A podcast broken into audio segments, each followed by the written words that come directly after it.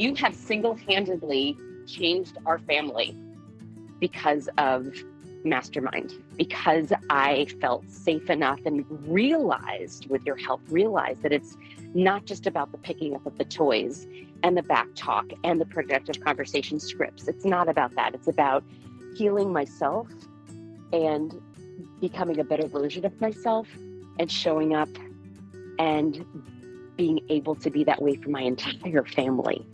I really credit you with doing something that I literally have not been able to do with countless therapists and all the journaling and all the thinking and all the meditating and all the things. It was because of you. So thank you for helping heal what I thought was unhealable.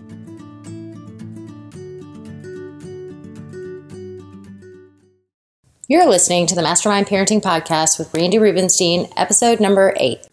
So, you guys, I have a little deviation from what I have been doing so far for the first eight episodes. Today, I have something special for you. Recently, I was interviewed by Danielle Atkisson, who runs the Silver Lining Mamas Facebook group. And um, and she interviewed me. We did a little Facebook Live interview, and it was just for her closed group. And she had people submitting questions ahead of time, and we just kind of had this chat. And so, what I've done is I've taken uh, kind of a chunk out of it where we got through all the, you know, details at the beginning, explaining who I was and all that good stuff. And we really got into some of the Q&A.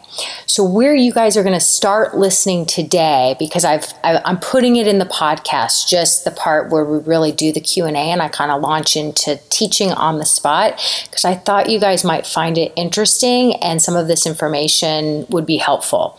Um, where we jump in, a mom had just said that she was worried about her 11 year old daughter who's going to middle school next year who struggles with anxiety, and that it's really hard for this mom to understand her because they're complete opposites. And I had just kind of explained that. I also have felt like I was a complete opposite with my oldest child. And as the years have gone on, um, I don't feel like we're such complete opposites anymore, but I did for a long time. And so what I was telling her is you'll and you'll kind of hear me go more into this is that these kids that are the opposites of us they're here to teach us something. And when we stop fighting against their natural temperament and we learn to understand it we can actually tap into their superpower rather than making them wrong because they're different from us and we don't understand it.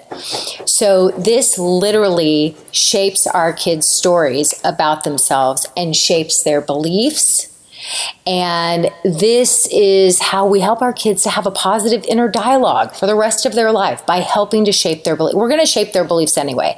So we might as well shape their beliefs towards the positive. And this is how we counteract the whole not enough epidemic, which is really not enough beliefs from messages that we got at some point during our childhood that is plaguing so many adults and kids in our world. So, this kind of ties into a bigger overall teaching that I like to cover. And we do it in talking about anxiety, and then we go on to talk about some other things like sibling rivalry. And um, what about when you have a defiant kid who refuses to do what you ask them to do? Like, how do I problem solve that? And so I just thought, you know what? I thought this was a good interview. So what if I just take kind of the best nuggets and uh, and go ahead and ex- extend it to my podcast listeners? And Danielle was game for it. So I hope you guys enjoy it and would love to hear from you. And I also talk at the end. I'm about to have a parenting program begin. So you're going to hear the details on that as well. And the link to find out more about that is on the show notes. So uh, enrollment closes April 28th. So if you want to jump on that, you need to do so ASAP. Okay, enjoy the podcast today. So, the big question is this How do parents like us know that we aren't messing up the biggest role of our lives, especially when we happen to have a strong willed child that's constantly pushing our buttons? We've all heard that kids don't come with a manual. So, how can we know for sure that we're saying the right things or that we're getting this parenting thing right? Well, on this podcast for parents of toddlers to teens, we'll be giving you real tools you can use right away so that your kids will feel like they can talk to you about absolutely anything and everything.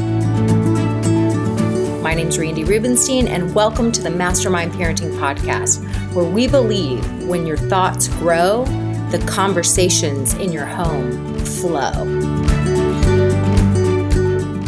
So, these kids that are the opposite of us that we can't relate to, when we tap into their superpower and we mm-hmm. change the conversation and we create this belief within them this thing that's different about me is does, isn't making me wrong or bad it's actually my thing and I'm being celebrated for it, it's a huge confidence mm-hmm. builder. And then you get to you get to enjoy it too. And it's just this beautiful dynamic.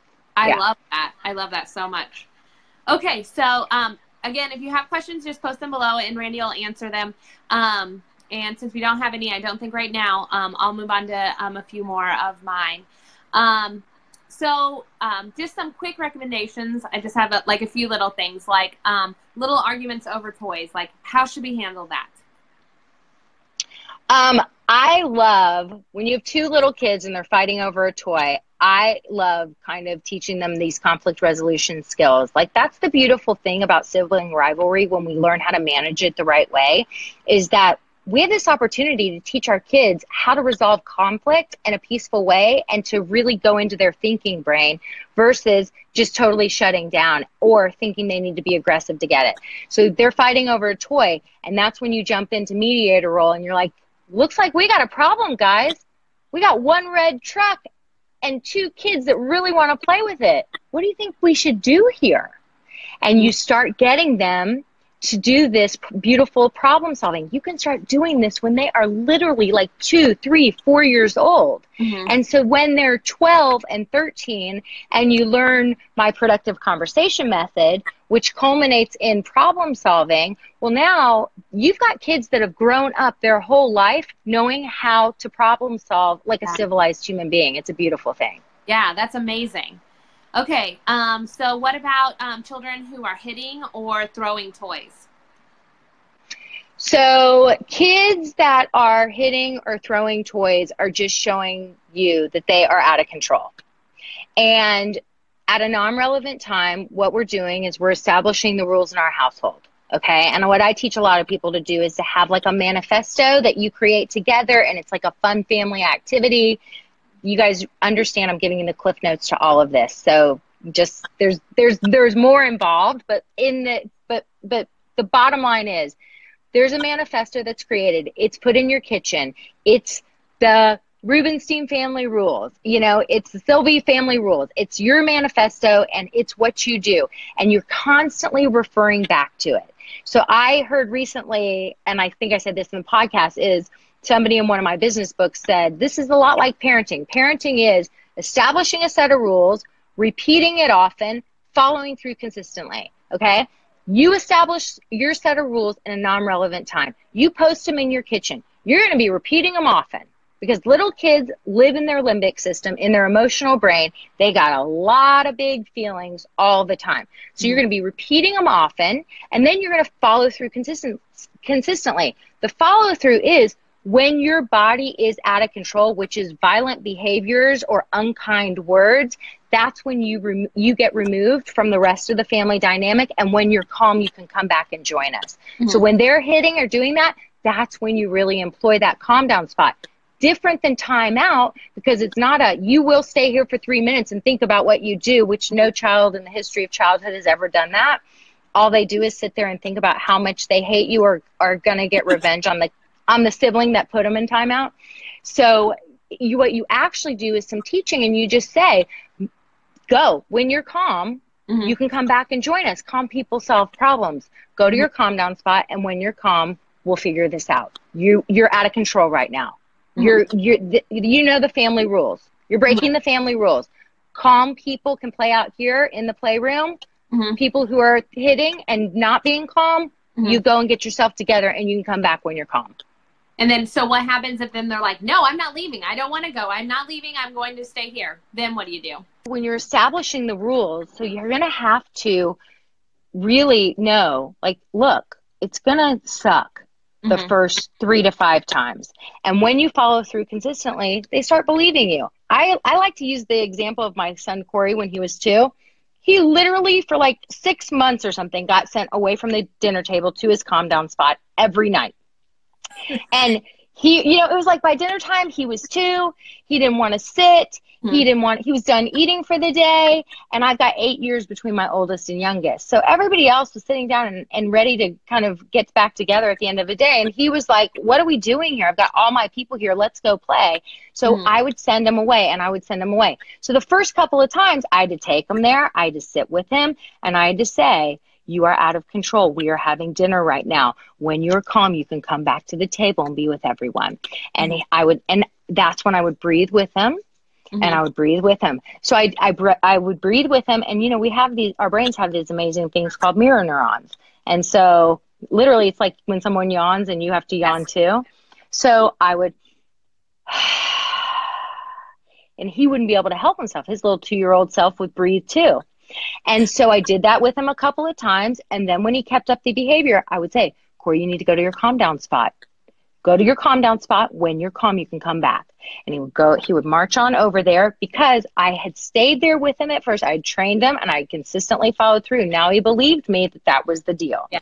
Now, if you have a child that's constantly saying, I don't want to go, I don't want to go, whatever, and you have to say, I'm going to take you over there. You're clearly out of control. You need a few moments by yourself.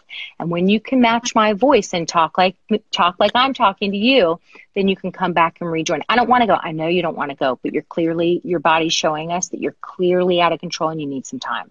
Yeah. You need some time to regroup. It's okay. Just go take that time for yourself. You deserve it. Mm-hmm. Do you hear that? Yeah. So it's not like you deserve it. It's like yeah. it's like so many of the old school ways we're just tweaking and making into a more positive conversation. You deserve this. Your body deserves it. You're having some big feelings. Go get yourself together and then come on back. I love that. Yeah, I think that's really mm-hmm. good. Okay, um, Melissa asked, um, would this be um, a, a specifically designated place that doesn't change location? So can you touch just a little bit on kind of the calm down corner and um, how that. All so what? Yeah. So when you choose, when you you know, and guys know, like I teach like an hour and a half workshop on how to do the calm down corner. So just in a nutshell, it yes, I would when your child especially is little, I would let them um, you know, at a non-relevant time choose the spot and um, and it could be one of those cute tents and whatever as they get older it might just be their room um, but the goal is to be able to take the calm down spot anywhere you go because when they are 10 and 11 and 12 they realize the calm down spot is within. Because it, it's all about the breath it's yeah. all about the breath. So what you do is while you're in the house, you have some special place and you're like you're like you get to choose the space. You can have some squishy balls when you're feeling stressed and you can squeeze them. You can have a special stuffed animal. You can have some yummy smelling essential oils because it will send your brain this message to be calmer like lavender and you sniff it and that'll help you to calm down. And here's the thing. If we're somewhere that is away from home and you're having big feelings, you're going to just imagine in your brain that you're in that cozy little tent or that cozy like like Corey picked the dog bed with all the, the like with all these gross stuffed animals the dog had stolen over like I don't even want to know what was on those stuffed animals. But and and so you tell your kids you know this is not a punishment this is a place that's all for you, for you to get your body calm. So if we're somewhere else, we'll just have to improvise and make a calm down spot wherever we are. And um, and it's all about you calming your body down so that you can think clearly and be calm. Mm-hmm. I love that. Okay, let's see here. Um, Katrina said, um, My kids hear me, but are terrible about follow through. Any tips? They are three and four. Um, yeah. So you, so, so Katrina, when you are establishing a set of rules and follow and repeating them often, you have to follow through. And the first couple of times, like I say, they suck. Like when you're going through Target with your three or four year old and you they're used to getting the matchbox car which we all know the Matchbox car turns into two Matchbox cars and the thing of bubbles, and now they want some goldfish, and they want, can't understand why they can't have candy too. Like it's growing and growing and growing. So now all of a sudden you've decided that's it. We're not doing it. I'm going to establish the rule that it's birthday or Christmas list. We're not having a toy buying day today. We're getting we're doing an errand. We're getting stuff for the household. We're not buying stuff. When you want stuff, it can go on your birthday or your Christmas or Hanukkah list, and that's the rule. Well, guess what? When you've had a three or four year old who's been used to getting the Matchbox car and all the other stuff, they're going to freak out. Mm-hmm. And so you got to just know they're going to freak out. It's okay. And other people are going to look at you, and you're going to have to strap them into the cart, and you're going to have to quickly get through Target, and you're going to have to not make eye contact with them and do your own breathing. And you're going to have to stay in your own lane and pretend that all the eyes of the neighbors are not on you. And you're just going to walk, and everybody's going to say, you know, look at you. And when you do see someone you're going to say, it's hard to be three. You know, it's hard to be three. I know it's hard to be three. And you're saying to yourself, it's hard to be three. And you're checking out and you've got your kid freaking out. And then you put, you take them to the car and you act like they're not even having the meltdown. And you get through your errand and you buckle them in and you're not making eye contact and you're just going about your business. And guess what's going to happen to that freaking out child? Eventually, they're going to get tired. And when they get tired, they're going to start whining and when they start whining, it actually move, believe, means that they're moving up in the centers of their brain. And when they get tired and they start whining, you say, "Baby, I can't hear you. When you when your voice matches mine, I can understand you." And then they're going to say, "Mommy, I really wanted that thing." And you're going to say, "I know. You love Matchbox cars. This is the empathy. You just val yes, you love it." And the rule in our family is you put it on your birthday or your Christmas list but I know how much you love it. So you know what? Which list, and this is the two positive choices, which list do you want to put it on? Because I'm going to put it on that list because I know how badly you want it. Mm-hmm. So I would say, I think it was Katrina, is yeah, you know, Katrina, all this stuff, the the following through and the consistency and knowing, just preparing yourself for the first couple of times, the suckage of the first couple of times and how bad the meltdown's going to be and how hard it is to stay in your own lane and not to get worked up and not to make that's why I say don't make eye contact because when we make eye contact in those moments our mirror neurons match theirs and that's when we get so triggered we don't know we lose it. So if you can just stay in your own lane, do your own breathing, calm yourself down, but follow through consistently, that's when those times mean the most to the kids. And then they learn hey guess what? There's a new there's a new set of rules guiding the way here. I kind of believe that mom's doing this. And i'll say one other thing katrina. This is our chance as women to master assertiveness. Because as women we are taught we're sold a bill of goods and we are done a disservice as little girls because we're taught to say things and because we don't want to sound too harsh or too rude or too mean. And so we are not taught the communication skills of assertive language and to be taken seriously. And then we're put into this role of CEO and mom of the household. And we need these little people to take us seriously, but we haven't mastered the art of, commu- of assertive communication. So for our little kids who are literal little beings, when we when they hear us say hey bud it's time to take a bath okay?